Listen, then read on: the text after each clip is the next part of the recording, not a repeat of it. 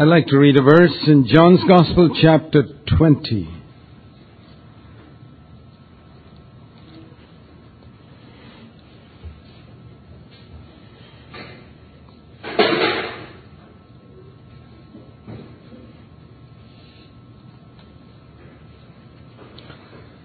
We know that it was a great day when Jesus came to earth as a little baby. God became man and dwelt among us for 33 years. And um, in the Christian world, we've done a lot. I mean, they make a lot about his birth and his life and his death on the cross. But I'm thinking here of what happened at his resurrection. And generally speaking, I find among Christians there is not sufficient understanding of what happened through the resurrection of Jesus and the coming of the Holy Spirit. And I want you to notice this here in John chapter 20. At the resurrection, Jesus said to Mary Magdalene words that he had never said before. In verse 17, Jesus said to her, Stop clinging to me, for I have not yet ascended to the Father. But go to my brothers and say to them, I ascend to my Father and your Father, my God and your God. I don't know whether you've noticed the significance of that statement. In all Jesus' ministry with his disciples, he never once called them my brothers. That's the first time he called them my brothers. He called them my disciples, my servants, and once he went said, I no longer call you servants, I call you my friends, in John 15, the night before he went to the cross. That's as far as he got. But three days later, three days later, things had changed. After his resurrection, he said, My brothers. It's only then that they became his brothers. They were not the brothers of Jesus till then. Nobody could be a brother of Jesus from the time of Adam till this day. And then, very many times Jesus used to speak about my father, my father, my father, my father. And he would tell them, Your heavenly father will do this. But this is the first time that he used this expression my father and your father together. In verse 17, it's my father is your father. We have come from the same father and we are brothers. It's amazing. And uh, the full impact of that, I wonder whether we have understood. Um, I don't know whether you know that Jesus, before he came, when he came to this earth, was called the only begotten Son of God. God so loved the world that he gave his only begotten Son. But after his resurrection from the dead, he is never called the only begotten Son of God. I don't know whether you know that. Never. He's always called the firstborn. What is the difference between only begotten and firstborn? You know, when you have only one son, you say, That's my only son. When you have more sons, You say, That's my firstborn. That's the difference. Right up until the time that Jesus was born, he was called the only begotten Son of God. Immediately after his resurrection, and you see later on in the epistles, he's called the firstborn. Now that's very important because it means that now, for the first time in the history of the universe, God has got other children. And Jesus is now the elder brother. In Romans chapter 8 and verse 29 it says, that those whom he foreknew, we thought a little bit about that yesterday, how in God's foreknowledge, he knew those who would in future times accept Christ as their Savior. Those whom he foreknew, he also predestined, verse 29 of Romans 8, to become conformed to the image of his Son, that he might be the firstborn among many brethren. So there you find that title again, the firstborn. That means that Jesus is an elder brother. And that's another, you know, yesterday I told you how, or this morning, that there's a title of Jesus which is not very well known among many Christians, and that was forerunner from Hebrews 6 and verse 20. Now here's another title of Jesus which is not very well known among believers. Elder brother. The firstborn among many brothers, or in other words, an elder brother. Now what's the significance of this as far as we're concerned? Before Jesus went to the cross, he prayed a prayer to his Father. And one of the things he mentioned in that prayer was a truth that is found in only one place in Scripture. If you turn to John chapter 17 and verse 23,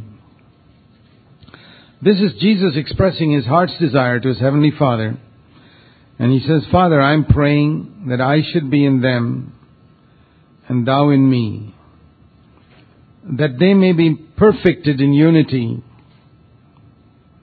that the world may know that thou didst send me, and didst love them even as thou didst love me. That Jesus wants the world around us to know something about us. That was his prayer to his Father. Now, let's just think about us. Forget the rest of the Christians. We're thinking of ourselves now. We're living in the midst of the world, people around us. What are they supposed to see and know when they meet us? One, they're supposed to know that the Father sent Jesus into the world. But there's another thing they're supposed to know, and that is that God loves us exactly as He loved Jesus. It's an amazing truth. There are many verses in Scripture that teach us that God loves us, but here is the one place in Scripture that tells us how much He loves us. He loves us as much as He loved Jesus. It's an amazing truth. When I was a young Christian, very insecure, shy, not bold to speak for Jesus, and with anxieties and fears concerning the future, the thing that delivered me from all my insecurity was this one truth that God loved me as He loved Jesus. Now, I don't know whether that hits you as it hit me, but it really delivered me from all insecurity. If you just stop to think about it, how much the Father loved Jesus. You can think of so many things in his life. And that the Father loves me exactly the same way. You know, we can't have anything from God if we don't believe. The Bible says without faith, it is impossible to please God. You cannot please God if you don't believe, if you don't have faith. When God says that He loves you as He loved Jesus, and you say, well, that's impossible. It's not possible for God to love a wretched sinner like me as much as He loved His pure Son, Jesus. Well, then it's impossible for you to please God because you don't believe what He says in His Word. Because you look too much at yourself and how unworthy you are instead of simply believing that what God, that God means what He says. It's got nothing to do with what you are. It's got to do with what God is. God loves you as He loved Jesus. And if you can believe that, it can change your life as it changed mine. You know, a lot of us are very insecure. We, we probably, some of us had parents or fathers who loved us when we were good and behaved properly or probably compared us with other children who were better than us and made us feel inferior. We live in a world where a lot of people make us feel inferior. We're not good enough. We're not as smart as them, not as clever as them, not as rich as them in many, many ways. The world is a place where we're made to feel small, insecure, inferior.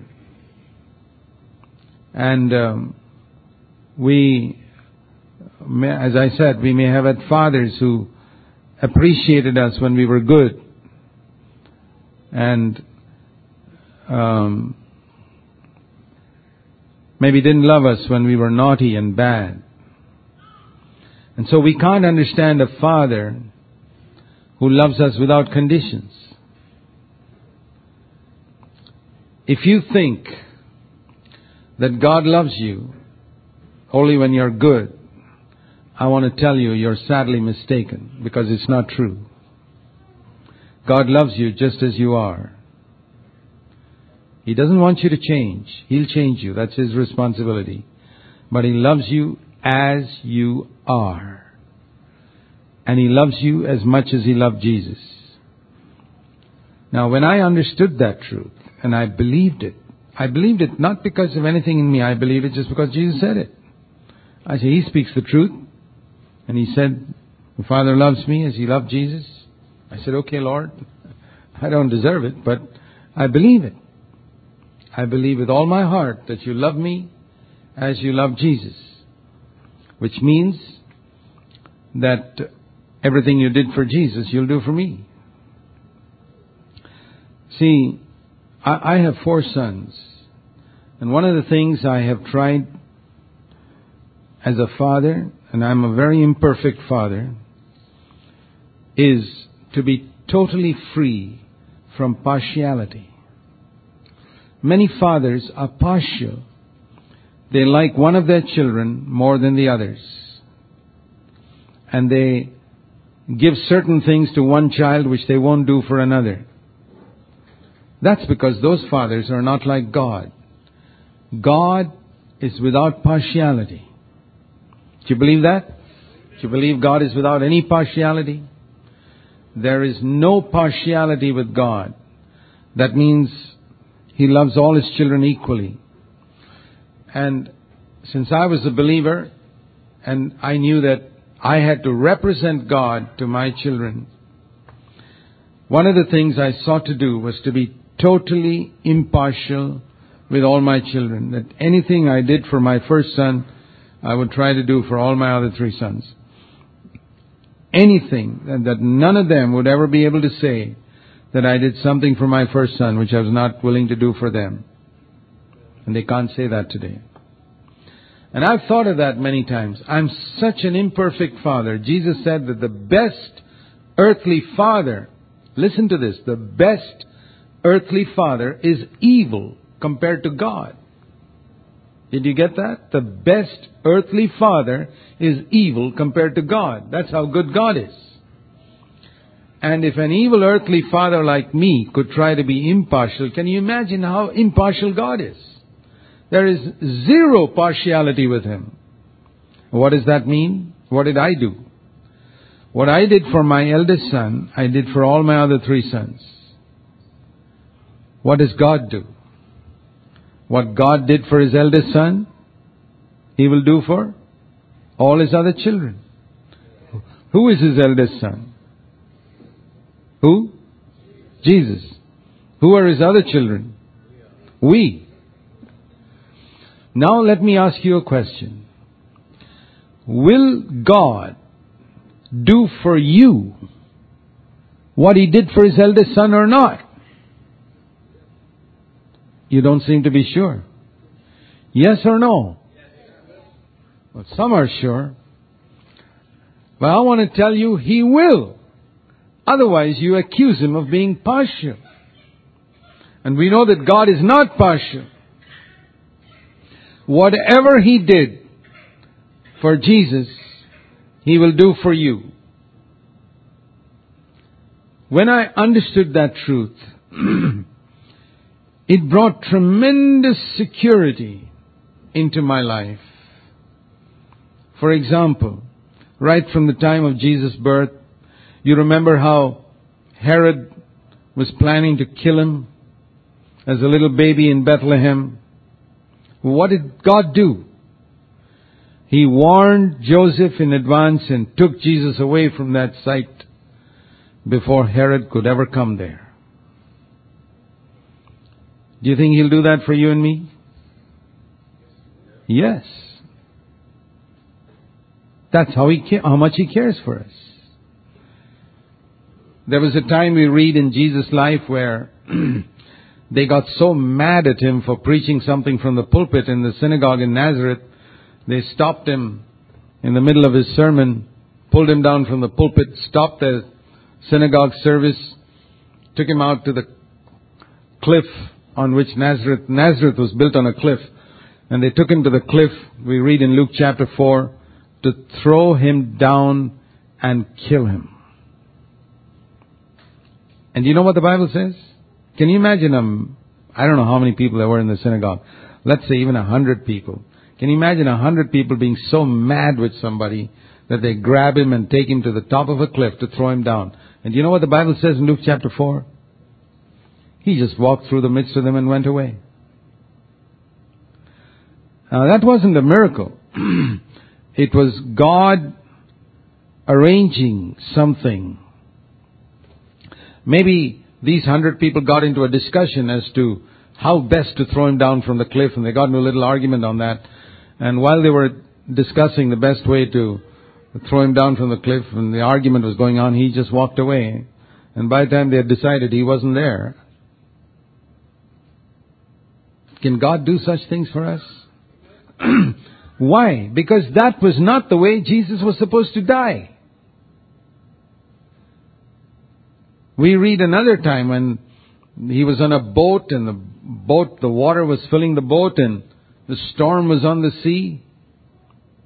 But could he drown in that lake? No. Because that's not the way he was supposed to die. There was a care that the Father had over Jesus' life because he was supposed to die on a particular day in a particular way. And it could not happen before that no matter what people tried. Jesus couldn't suddenly get cancer and die at the age of 25 or something like that. That was impossible. Now my question is, do you believe that that's true of you as well?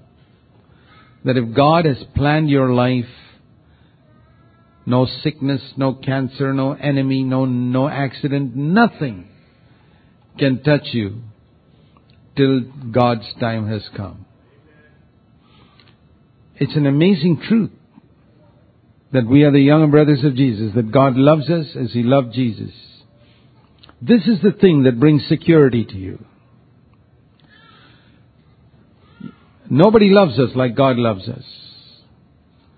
You know, there's something in man, something in all of us that wants to be loved. And we are afraid that if other people really knew us as we really are, they wouldn't love us. So we hide a lot of things from other people because we're afraid lest they find out. They won't love us if they knew us as we really are. And, but God isn't like that. He knows everything about us. And He still loves us. He doesn't make a difference what your weaknesses are, what your failures are, the things you're ashamed of, the things that make you feel you are unlovable. Doesn't make the slightest difference to God. He loves you just as you are. And that's a wonderful truth. I believe that that's what gives us such security that it delivers us from all fear of the future, all fear as to what man can do to us, fear concerning any health problem in the future or financial problem or anything about the future. It all disappears when we understand one truth that God loves us as He loved Jesus. For many, many years, I have found my security in that and that I'm not an unimportant person to God. Jesus was not unimportant. The angels were watching when Jesus lived on this earth. And He was important. And I believe you are. And I am. If we can understand that, it can bring tremendous security into our life. And it's only when we are secure like that that God can fulfill His purpose through us. Very often, there's so much of unrest and insecurity in our life which hinders God from being able to fulfill his purpose through our lives. That insecurity and unrest. And, and the devil keeps promoting that insecurity and unrest in us so that God's purposes through us are hindered. So, I believe one of the greatest revelations that Jesus gave to us was that God had become our Father, that He loves us exactly as He loved Jesus, that He'll care for us just as He cared for him. There are all those fears and anxieties that you have concerning the future. You don't need to have it all. Let me turn you to Psalm 139. Psalm 139 says like this, Lord, you were the one, verse 13, who formed my inward parts. You wove me in my mother's womb, and I will give thanks to thee, for I am fearfully and wonderfully made. Wonderful are thy works, and my soul knows it very well. My frame was not hidden from thee when I was made in secret Verse 16, thine eyes have seen my unformed substance. Now all these verses tell us that God saw me when I was a little embryo in my mother's womb, and you too. He knew that one day this little, little embryo that is so small that could only be seen under a microscope when it was first conceived, would grow up, that's you, I'm talking about you now, in your mother's womb. When you were conceived, you were so small that you could only be seen under a microscope. But God saw you at that stage and He was the one who watched your growth in your mother's womb because He knew that one day when you grow up, you would give your life to Christ. And therefore, you were precious in His eyes. And He formed your inward parts and He formed you, your body when you came out of your mother's womb. And if God was the one who formed you, you should have no complaint about the way He made you. A lot of people, a lot of God's children have an unspoken complaint against God for the way He made them. Some don't like the color of their skin. They say God should have made it a little different. Or they feel their, their genes have made them too short or too tall or too thin or too fat or God didn't make a mistake. He didn't make any mistake. He didn't make you like other people. Definitely not. Because you're special in His eyes. And it doesn't matter what other people think about you. I believe one of the most important things for us to do if we want to make progress in our life is to accept the fact that God made me in a particular way. And to have no complaints about it. Once we settle that, I believe we can make tremendous progress in our Christian life. God was the one who determined who your parents should be, who your mother should be, and who your father should be. He did not make a mistake concerning that. He did not make a mistake concerning the environment and circumstances in which you were to be born and in which you should grow up. They were perfectly planned by God. And I'm very thankful for that. Think if even the time in which we were to be born was determined by God. If we were born 300 years earlier, we probably wouldn't even have been, I wouldn't have heard the opportunity to hear the gospel. For all you know. I don't think I would have heard the gospel if I was born in India 300 years earlier. I'm thankful that I was born in the 20th century. And that was planned by God. I wonder whether you'd have heard the gospel if you were born 300 years ago. I have no complaint. And I hope you have no complaint about your parents or about any part of your physical being. Have you accepted yourself? Have you accepted yourself totally and said, Lord, I thank you for the way you made me. See, that's what Psalm 139 is all about. I have no question, Lord. I thank you that you allowed me to be born into this type of family. God did not allow you to be born into some multi-millionaire's family with a purpose. You may never have found him. You may have been lost. With all your wealth, you'd have probably gone to hell. But God planned that you should be born into a particular family which led you to the place where you came to know God as Jesus as your Savior. But that acceptance of ourselves is so important. Lord, I'm, it's delivered me from all comparison. A lot of people compare themselves with others and wish that they were different. I've seen this in India. So many young people cannot accept the way they are. They wish they were a different shade of color in their skin or they wish they were taller or shorter or thinner or fatter or something or the other. And they live with that for years. They've never come to a rest in that matter.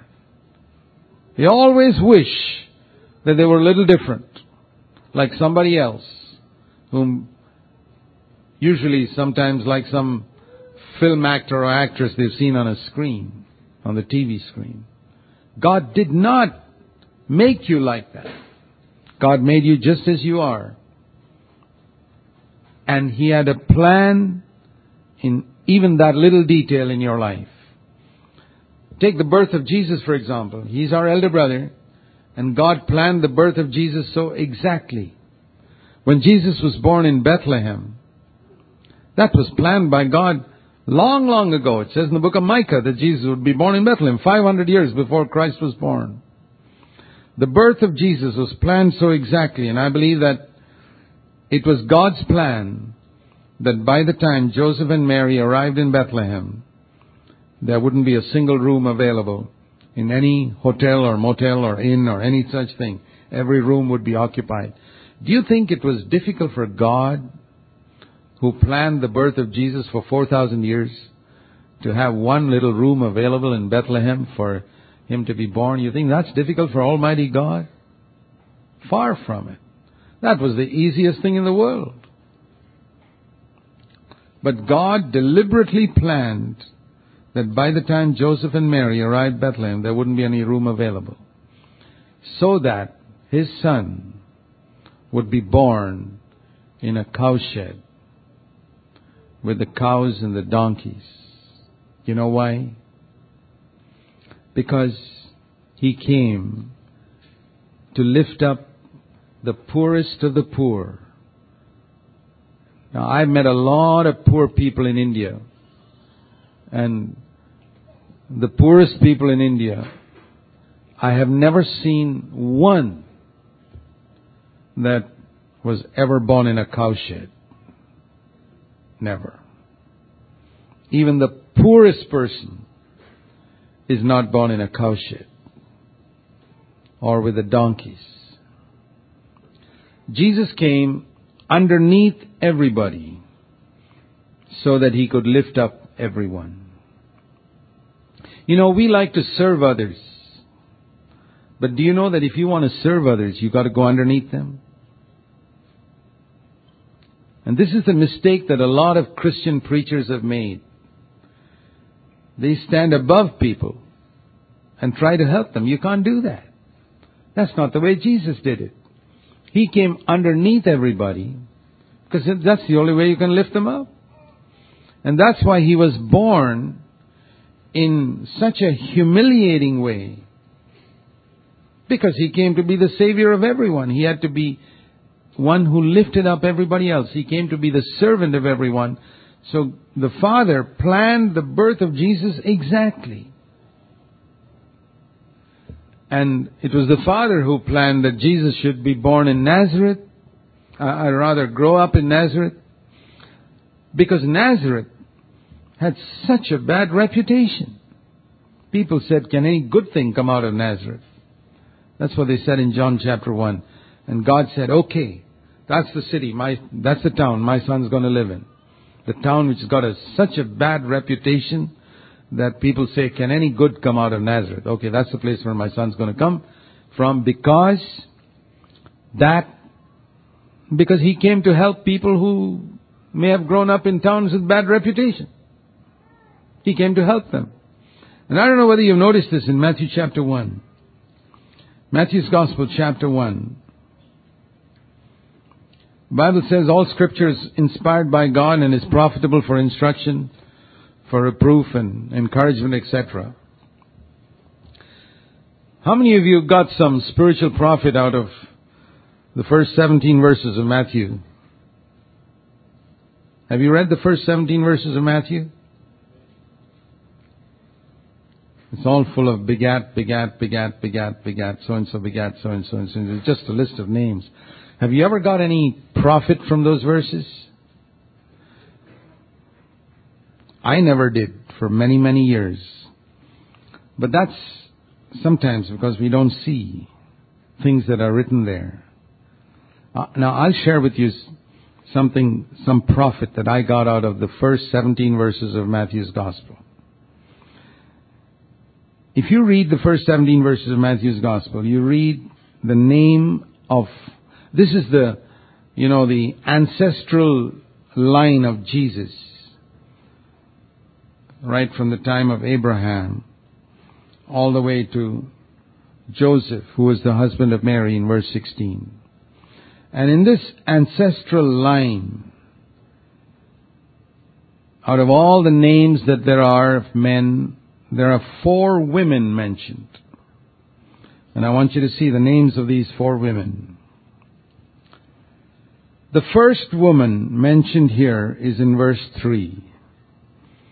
And to Judah were born Perez and Zerah, Zerah by Tamar. Now you got to know a little bit of Old Testament history to get the benefit of this. Judah got twins through Tamar. But do you know who Tamar was? It was his daughter-in-law. it was through incest. A father-in-law slept with his daughter-in-law and had two children. Now, I remember this, that there was only one person ever born on this earth who planned his family line. Okay? You and I never planned our family line, right? We just were born and discovered what our family line was. But there was one person, that was Jesus, from heaven. For 4,000 years, he decided which family line he's going to be born in. And he could have chosen a very pure, godly, good family line to be born into. But he doesn't. He chooses a family line which has incest in it. Now you and I wouldn't like a family line like that, would we? But he came to be the savior of sinners. So he chooses a family line where a father-in-law commits adultery with his daughter-in-law and two children are born. He says, okay, I'll choose that line. That's the first woman. You know, the second woman is mentioned here is um, Rahab in verse 5. To Salmon was born Boaz by Rahab. Now, do you know who Rahab was? Rahab was the most well-known prostitute in the city of Jericho. Now you go to Jericho's prostitute area and you'd ask for Rahab. They'd all point her, her house to you. She was a well-known prostitute. And um, she married one of the Jews called Salmon and got a son called Boaz. And Jesus deliberately chose that line. How many of us would choose a prostitute as one of our ancestors? And even if a prostitute was one of your ancestors, how many of you would put that on the first page of your biography? This is the very first page of Jesus' biography. And there it is. You know, many of us are so proud of our pure, holy, ancestral line. Jesus had nothing to be proud of. He came to be the Savior of sinners and not of a bunch of self-righteous Pharisees. He came to save sinners, so he identified with sinners totally. You know the reason why we don't become more like Jesus? We are proud of a lot of things that have absolutely no value before God. I've seen a lot of people in India who are very proud of their holy ancestral line. It's a lot of garbage in God's eyes. We haven't seen it. And that's why we don't experience a fuller salvation. We're proud of things we shouldn't be proud of. Jesus deliberately chose a line where there was incest and a prostitute. Okay. We go to the third woman. The third woman mentioned here is Ruth. Verse 5 To Boaz was born Obed by Ruth. Now, if you read in the book of Ruth, Ruth was a Moabitess. That means she descended from Moab. Do you know who Moab was? You read about Moab in Genesis in chapter 18 and 19.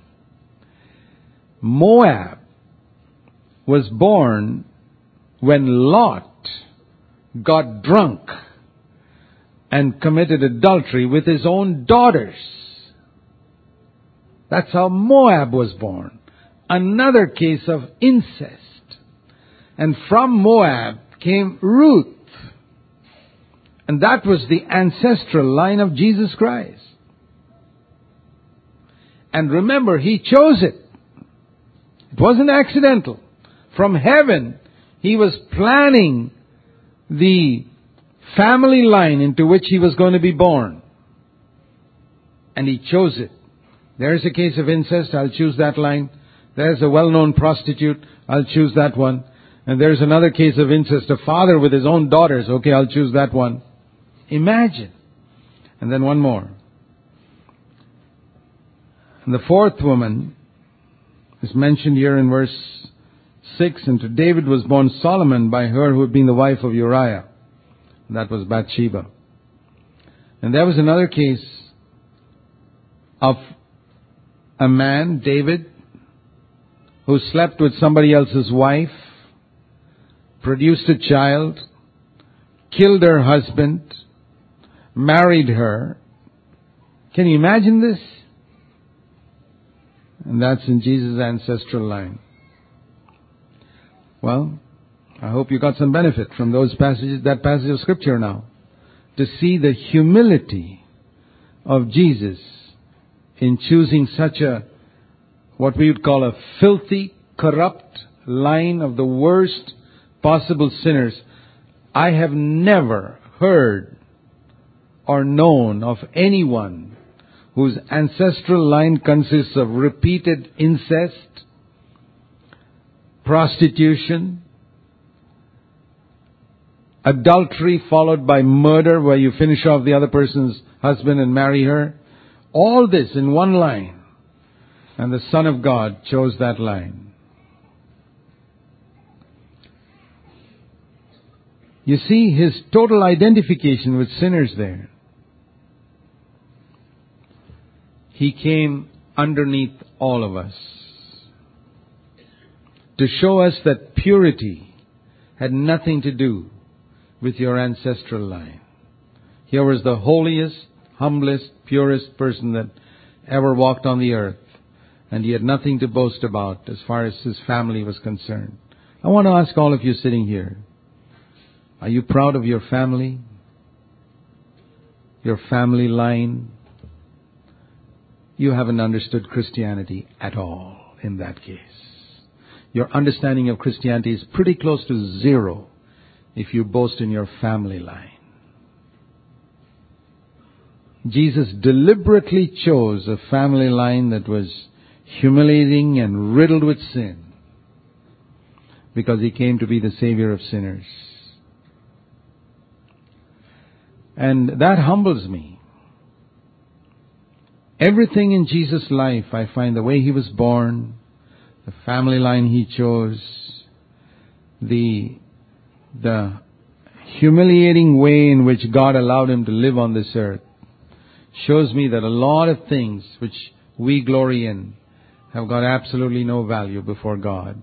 And a lot of things that sometimes we are ashamed of about our past or something, we don't have to be ashamed of. If we walk in humility and brokenness and purity before God, we are precious in His eyes. God loves us as He loved Jesus. We know that God allowed Jesus to be treated pretty badly on the earth. They called him the Prince of Devils. Well, God could have stopped them, I remember once when I was meditating on that passage in Matthew chapter 12 where it says that they, they called him Beelzebul, verse 24, ruler of demons. And Jesus said to them, verse 32, if you have spoken a word against me, you're forgiven. He had nothing against them. It's okay if they called him a ruler of demons or they called him many, many bad names, but it didn't bother him. So God's love for us does not mean that He'll protect us from other people calling us bad names. He loves us as He loved Jesus. And Jesus said, the world hates me because I don't belong to this world. I belong to heaven. And the Lord said to His disciples, if you belong to heaven, the world will hate you too. They hated Him. They called Him the Prince of Demons. I want to ask you, my brothers and sisters, are you upset when somebody calls you a bad name? Are you upset when somebody tells a false story about you? I can imagine what they said about Jesus in Nazareth when he was a little boy. You know, here when you live in a city like Washington or something in the United States, you don't understand how it is in a small little village in the Middle East. Um, but Jesus was in Nazareth, in little villages, like it is in the little villages in India. Everybody knows everything about the other people in a small village. Certainly 2,000 years ago it was like that. You know everything because there are so few people in your village that everybody knows everything about everybody else's family. Everybody in Nazareth knew that Mary was pregnant before she got married. And that her first son was conceived before she married Joseph. And they knew that Joseph was not the father of that child. The other children were Joseph's children. And I can imagine how Jesus grew up and the people in Nazareth would point to him when he was a little boy. Because you know, uh, unwed mothers were unknown in those days. Very rare to come across an unwed mother. In fact, the Old Testament law was that if a woman got pregnant before she got married, she had to be stoned to death. That was the law. So it was a rare thing. Um, and unmarried woman getting pregnant was almost unheard of. So, a child born like that would be prominent, known. And they imagine they pointed to Jesus and say, that's the one. That's Mary's son. We don't know who the father is. And I don't know whether you've noticed this in the scriptures, that whenever they were happy with Jesus, they would call him Joseph's son. And whenever they were angry with Jesus, they'd call him Mary's son. Have you noticed that? I'll show it to you. See Luke chapter 4. It's very interesting when you read scripture carefully, you see these things. Luke 4:22 it says they were all speaking well of him in Nazareth and they wondered at the gracious words which were falling from his lips, and they were saying, Isn't this Joseph's son? That's what they said when they were happy with him. What did they say when they were angry with him? Mark chapter 6, verse 3. Mark chapter 6, verse 3.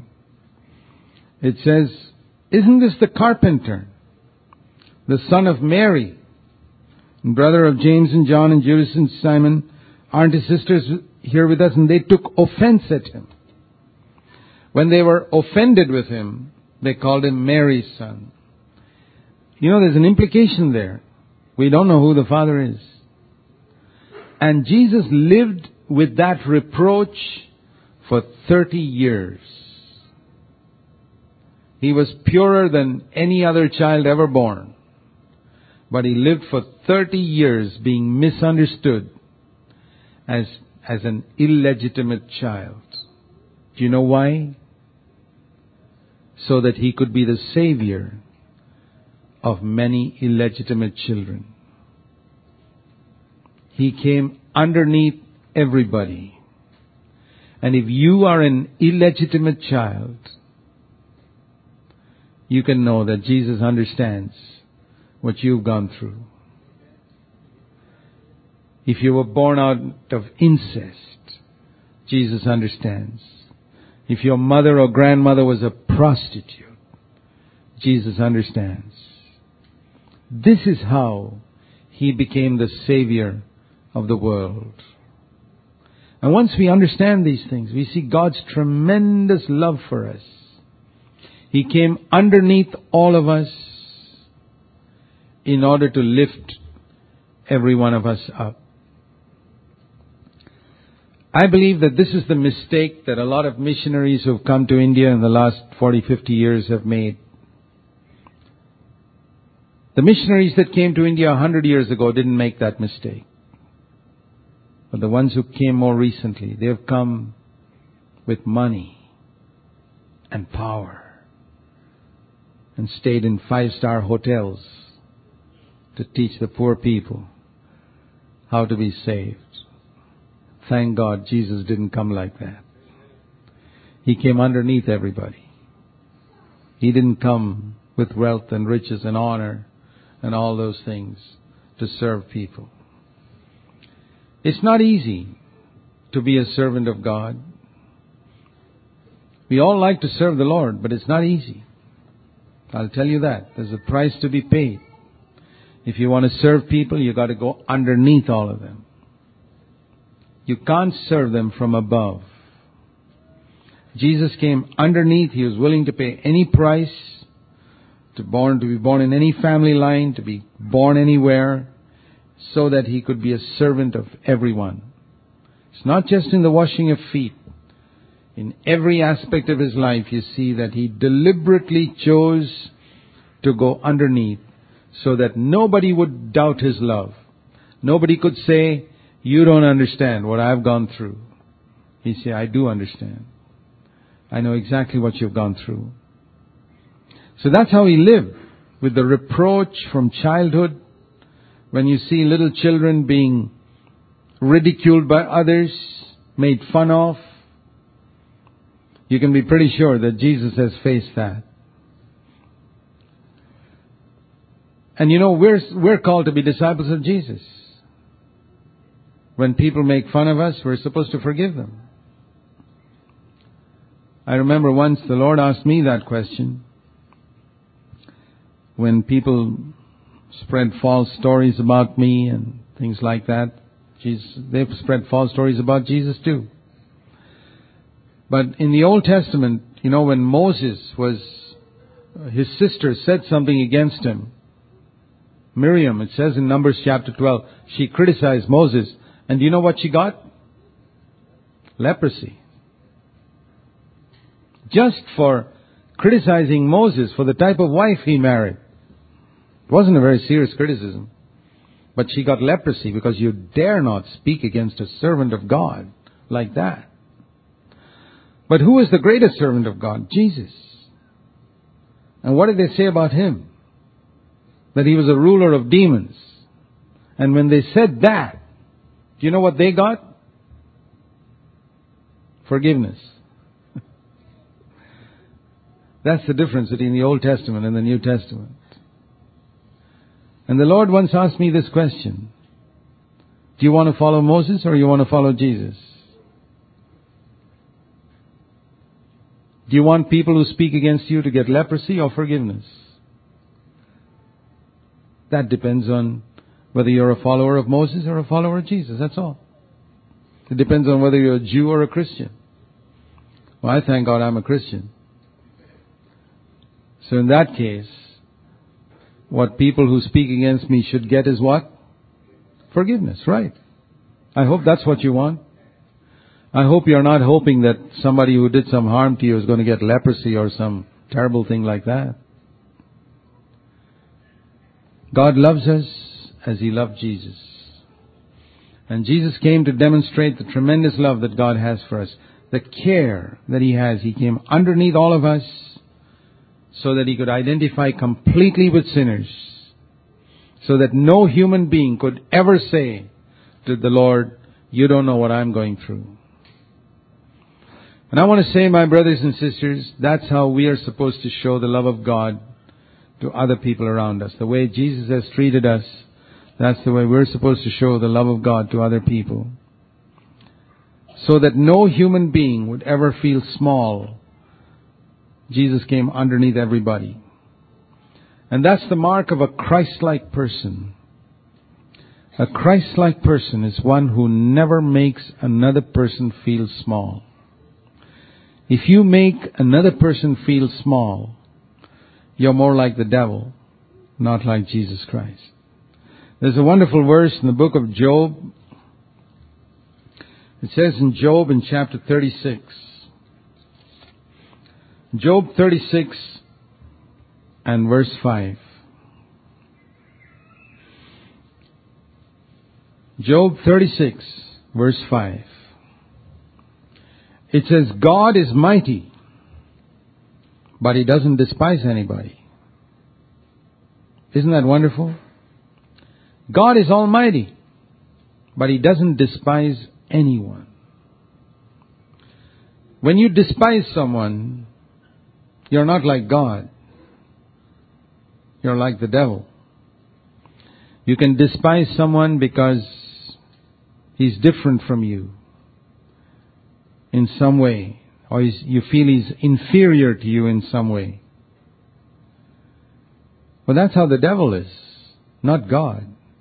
God is the greatest ruler in the universe. He's the creator. And he does not despise even the weakest and the smallest uh, of human beings. He doesn't even despise the sinners. Whenever we look down on someone or feel that someone is inferior to us in some way, that moment we need to recognize that you're like the devil. You're not like God. Because God doesn't despise anyone. And Jesus came to prove that by coming underneath everybody. And this is why the Pharisees, Jesus said to the Pharisees, how can you escape the damnation of hell? What was the reason? They looked down on certain other people as being inferior to them. And the world is full of that.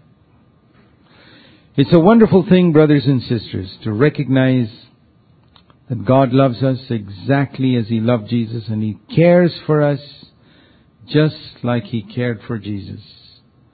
Every detail of your life. I want you to turn back to Psalm 139. There's something else I want to show you there before we close. Psalm 139, it says, Before I was born, verse 16, Psalm 139, verse 16. It says here that the number of days I'm supposed to live on this earth have all been ordained for me and written down in a book before I was even born.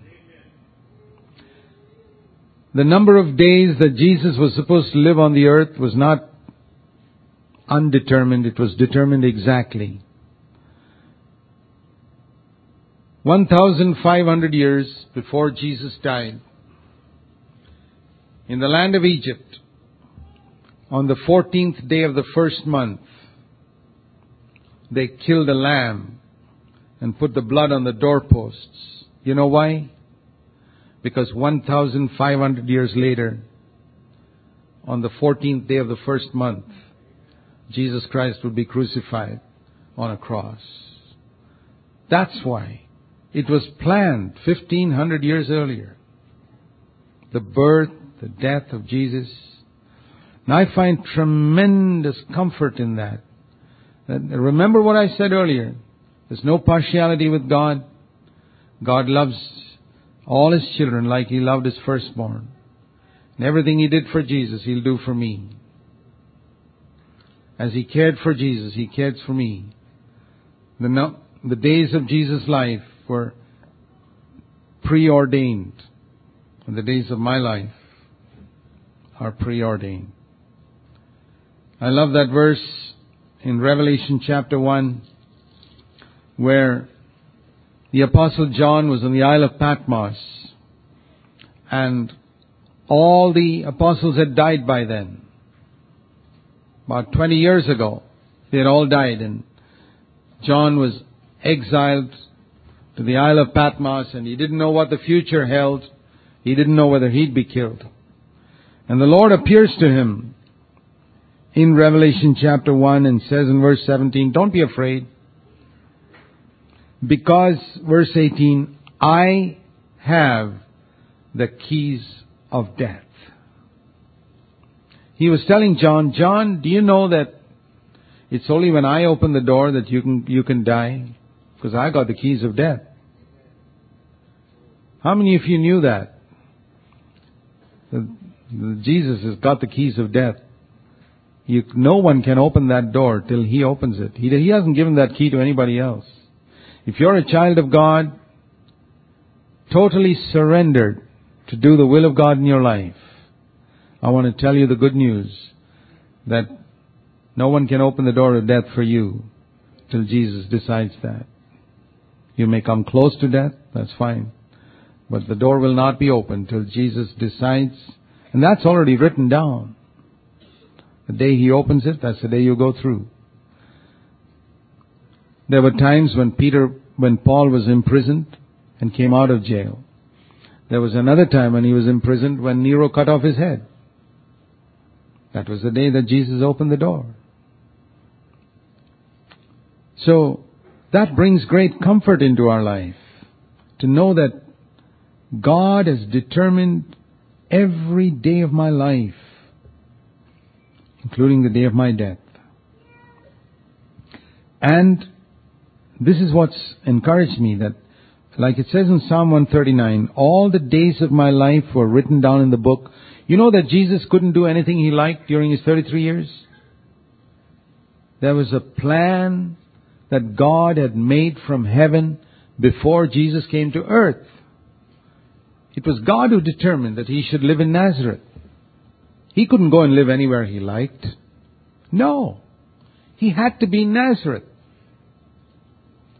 Why is it Jesus never paid a visit to Rome? Have you ever thought of that? Don't you think a servant of God should once in a while have a little holiday and go and visit Rome or something like that? What's wrong in that? But it wasn't in the Father's plan, that's all. And there's nothing sinful about going to Rome. But it wasn't in the Father's plan, so he never went. He had the money. There was plenty of money in the bag. There were so many people getting healed. There was such a lot of money in Judas Iscariot's bag. He, Jesus could have easily bought a ticket to go to Rome. But he didn't do it. Because unlike a lot of Christians, Jesus was totally dedicated to do the Father's will. He would go only where the Father wanted him to go. He had no other ambition or plan in life. He didn't live for comfort. He didn't live for money. He didn't live for honor. He didn't live for anything. He lived only to fulfill his Father's will, and each day he sought what the Father wanted him to do, and he did that. He'd go where the Father told him to go, and he wouldn't go where the Father didn't tell him to go. Think if you can live your life like that, dear friends. If you can recognize that God's got a specific plan for your life from the time you're born, especially from the time you're born again, till the time you die. He's determined what, what you should do with your life. He's determined whom you should marry. Someone who will help you to live for God. How you should spend your life so that when you come to the end of your life and you look back, you won't have any regret over your life. You know, when we are young, we don't think too much about the end of our lives because we've got a whole life ahead of us. But remember that one day you're going to come to the end of your life. And when you come to the end of your life, you're going to be, you're going to look back as to how you spent your earthly days. See, I'm 63 now and I look back over 43 years of being a Christian and I have an opportunity to ask myself, how have I lived my life? I could have lived 43 years for many things. And a time like that's going to come in your life too. If the Lord doesn't come earlier. And even if the Lord comes, you're going to be, you're going to have to look back over your life and see what you lived for. I'm very thankful that when I was 20 years old, along with the fact that I knew that my sins were forgiven, when I was 21, I was baptized. There's another truth that God revealed to me at that time, and that was that God had a specific plan for my life. I didn't know what it was. I just knew there is a plan. And I got that from Ephesians in chapter 2 and verse 10. That God had beforehand prepared certain works for me to walk in. That was his plan. But whether I'd walk in it or not, that was up to me. At each stage, he would give me the opportunity to choose whether I'd want to marry the one he wanted me to marry or someone else, whether I'd go where he wanted me to go, whether I'd go after money or comfort or pleasure. That was my choice. There were many roads I could choose. Or whether I would choose His will. Whether I would choose that which would be of maximum use for the kingdom of God, for the furtherance of God's kingdom, for doing His will. Now many of you who are young, you got your life ahead of you. If you can be gripped by one thing, that God's got a plan for your life, don't miss it. I've seen enough young people who've made a mess of their life by a wrong marriage or the choice of a profession which is just for something great in the world. I'm not saying we should all be missionaries are full-time workers. No, God calls only 1% of people to full-time Christian work. He calls 99% of people to a secular job. But in that secular job, you can either live for yourself or you can live for God. That's the point. Paul, Paul did a secular job making tents, but he lived for God.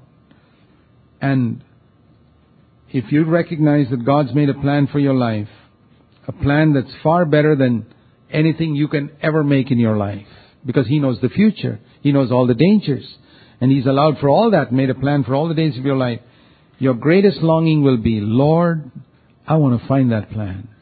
And God will show it to you day by day by day by day. As you say, Lord, I don't want my will, I want your will. That's all you got to say every day to God. God, I don't want my will. I want your will. Why are you so keen on having your own will? Don't you know that you can make a mess of your life with doing your own will? And you may discover that further down the line. And regret the number of people, Christians, who are living in regret. Because at some time in their life earlier on, they wouldn't listen to God. They do what they wanted to do. In their stubbornness. Don't make that mistake. Say, Lord, you love me as you love Jesus. You got a plan for my life. I want to fulfill it, fulfill it, fulfill it, fulfill it, fulfill it. You're going to come to the end of your life, you're going to look back. Don't have any regret that day that you lived for things which are going to perish, things which will have no value in eternity. Remember this when you get into eternity. What are the things that will have no value? What type of house you lived in? You think that's going to have any value in heaven? How comfortably you lived?